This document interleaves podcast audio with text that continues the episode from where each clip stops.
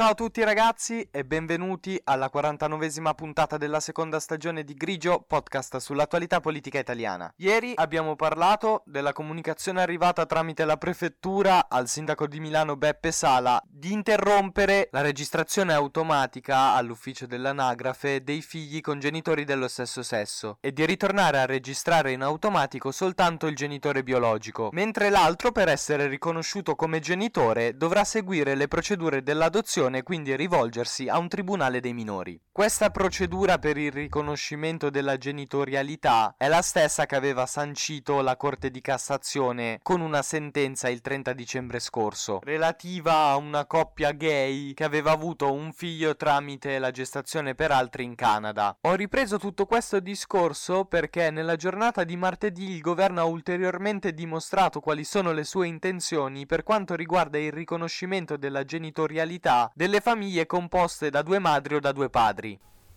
Io sono Mirko D'Antuono e questo è Grigio,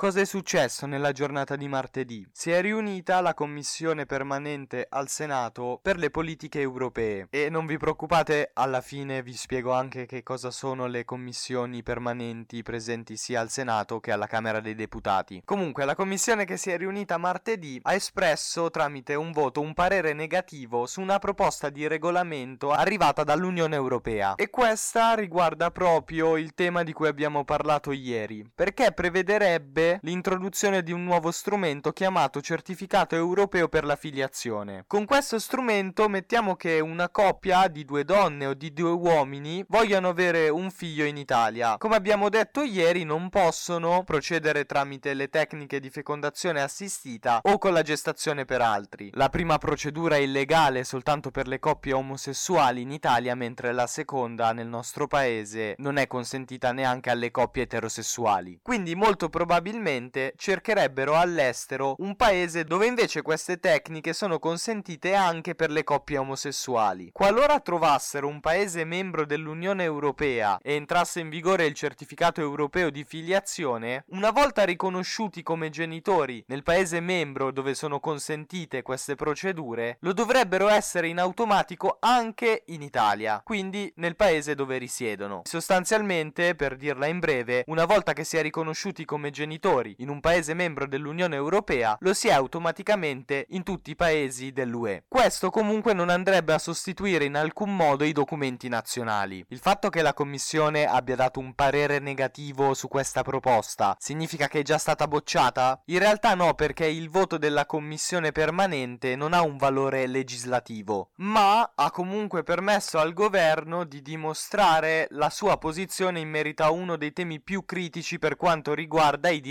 civili, quindi a livello politico e simbolico ha avuto un certo peso. La proposta comunque sarà votata prima o poi dal Consiglio europeo. La Commissione permanente del Senato per le politiche europee ha quindi espresso un parere negativo tramite votazione su questa proposta dell'Unione Europea. Ha fornito anche le motivazioni. Le trovate disponibili sul sito del Senato della Repubblica. Dovremo combattere una battaglia tutti insieme affinché queste comunicazioni che sono rese pubbliche online siano scritte anche in una versione comprensibile a tutte le persone. Perché il linguaggio utilizzato è davvero complesso e non ha molto senso rendere pubbliche queste cose se poi tanto la maggior parte delle persone e dei cittadini normali non riescono a comprenderle. In ogni caso non perdiamo troppo tempo e torniamo a focalizzarci sull'argomento della puntata di oggi. All'interno di questo documento online vengono citate diverse cose. Si fa riferimento per esempio alla Convenzione delle Nazioni Unite sui diritti dell'infanzia dell'adolescenza del 20 novembre 1989, oppure si fa riferimento alla Carta dei diritti fondamentali dell'UE. Ma soprattutto si parla di quella sentenza della Corte di Cassazione che vi ho ricordato anche prima e di cui abbiamo parlato ieri, che è la numero 38162 del 30 dicembre 2022. E poi si dice una cosa che tendenzialmente in queste occasioni i politici utilizzano come arma di difesa, ovvero che riconoscere in automatico un certificato rilasciato da un altro nostro paese, anche se membro dell'Unione Europea, va contro i principi di sovranità nazionale. Dico che è un'arma utilizzata dai politici perché spesso poi quando si tratta di decisioni che vanno un po' contro il volere del proprio elettorato, si dice che l'Unione Europea ha imposto quella decisione, quindi in quei casi la sovranità nazionale sembra impotente, mentre in altri è il principio dal quale non ci si può assolutamente muovere. In merito a questa idea dell'Unione Europea ha parlato il senatore della Lega, quindi di uno dei partiti che fa parte del governo, Claudio Borghi, il quale ha una visione un po' estrema di questa proposta, perché ha detto che approvarla, e vi riporto le sue testuali parole, equivarrebbe allo sdoganamento della compravendita dei bambini. La posizione del governo dopo queste ultime due cose che abbiamo raccontato con la puntata di ieri e quella di oggi è abbastanza chiara in merito alla genitorialità da riconoscere alle famiglie composte da due padri e da due madri. Resto sempre personalmente un po' perplesso quando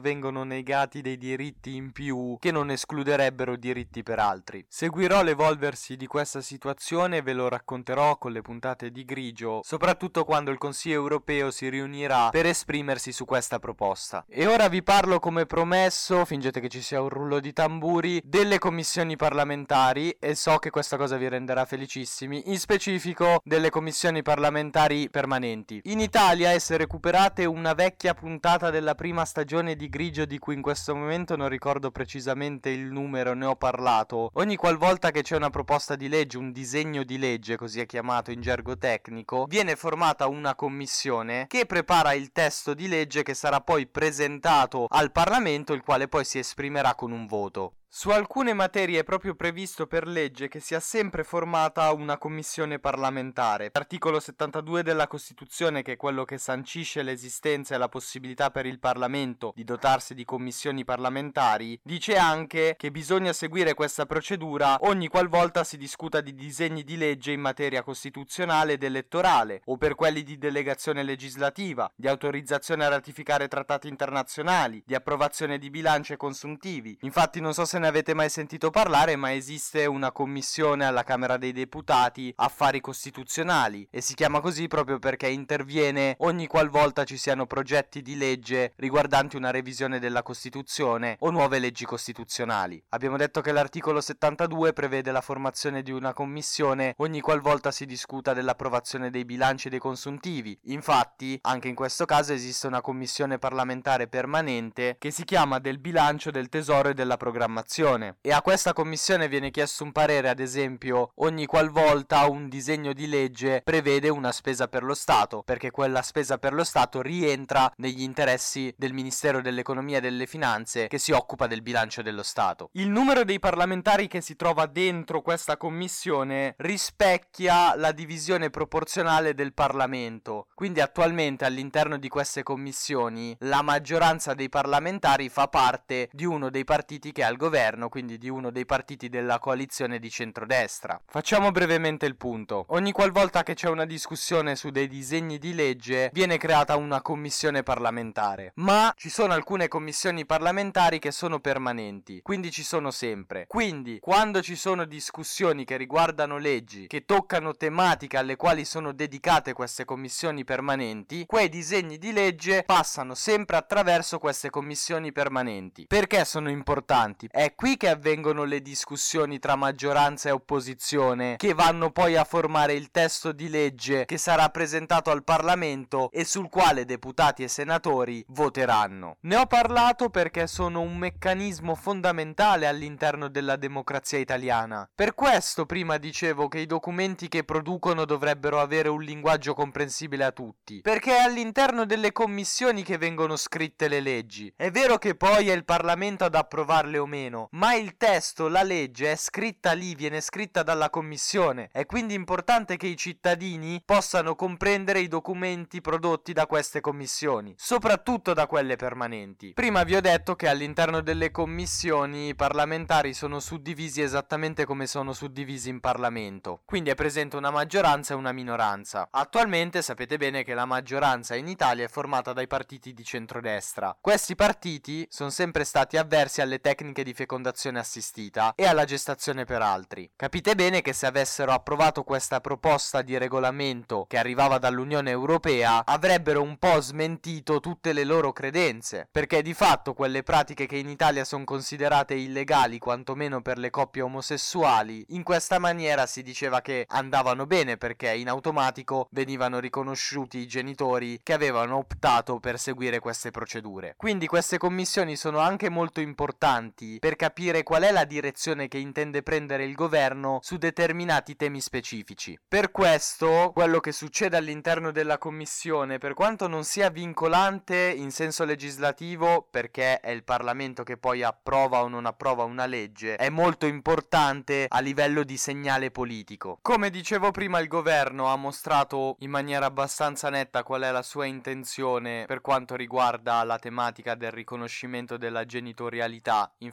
famiglie con due padri e con due madri. Vi ringrazio per avermi ascoltato anche oggi, ci risentiamo domani con l'ultima puntata della settimana, la numero 50 della seconda stagione, sempre qui su Grigio Podcast. Io sono Mirko D'Antuono e avete ascoltato Grigio,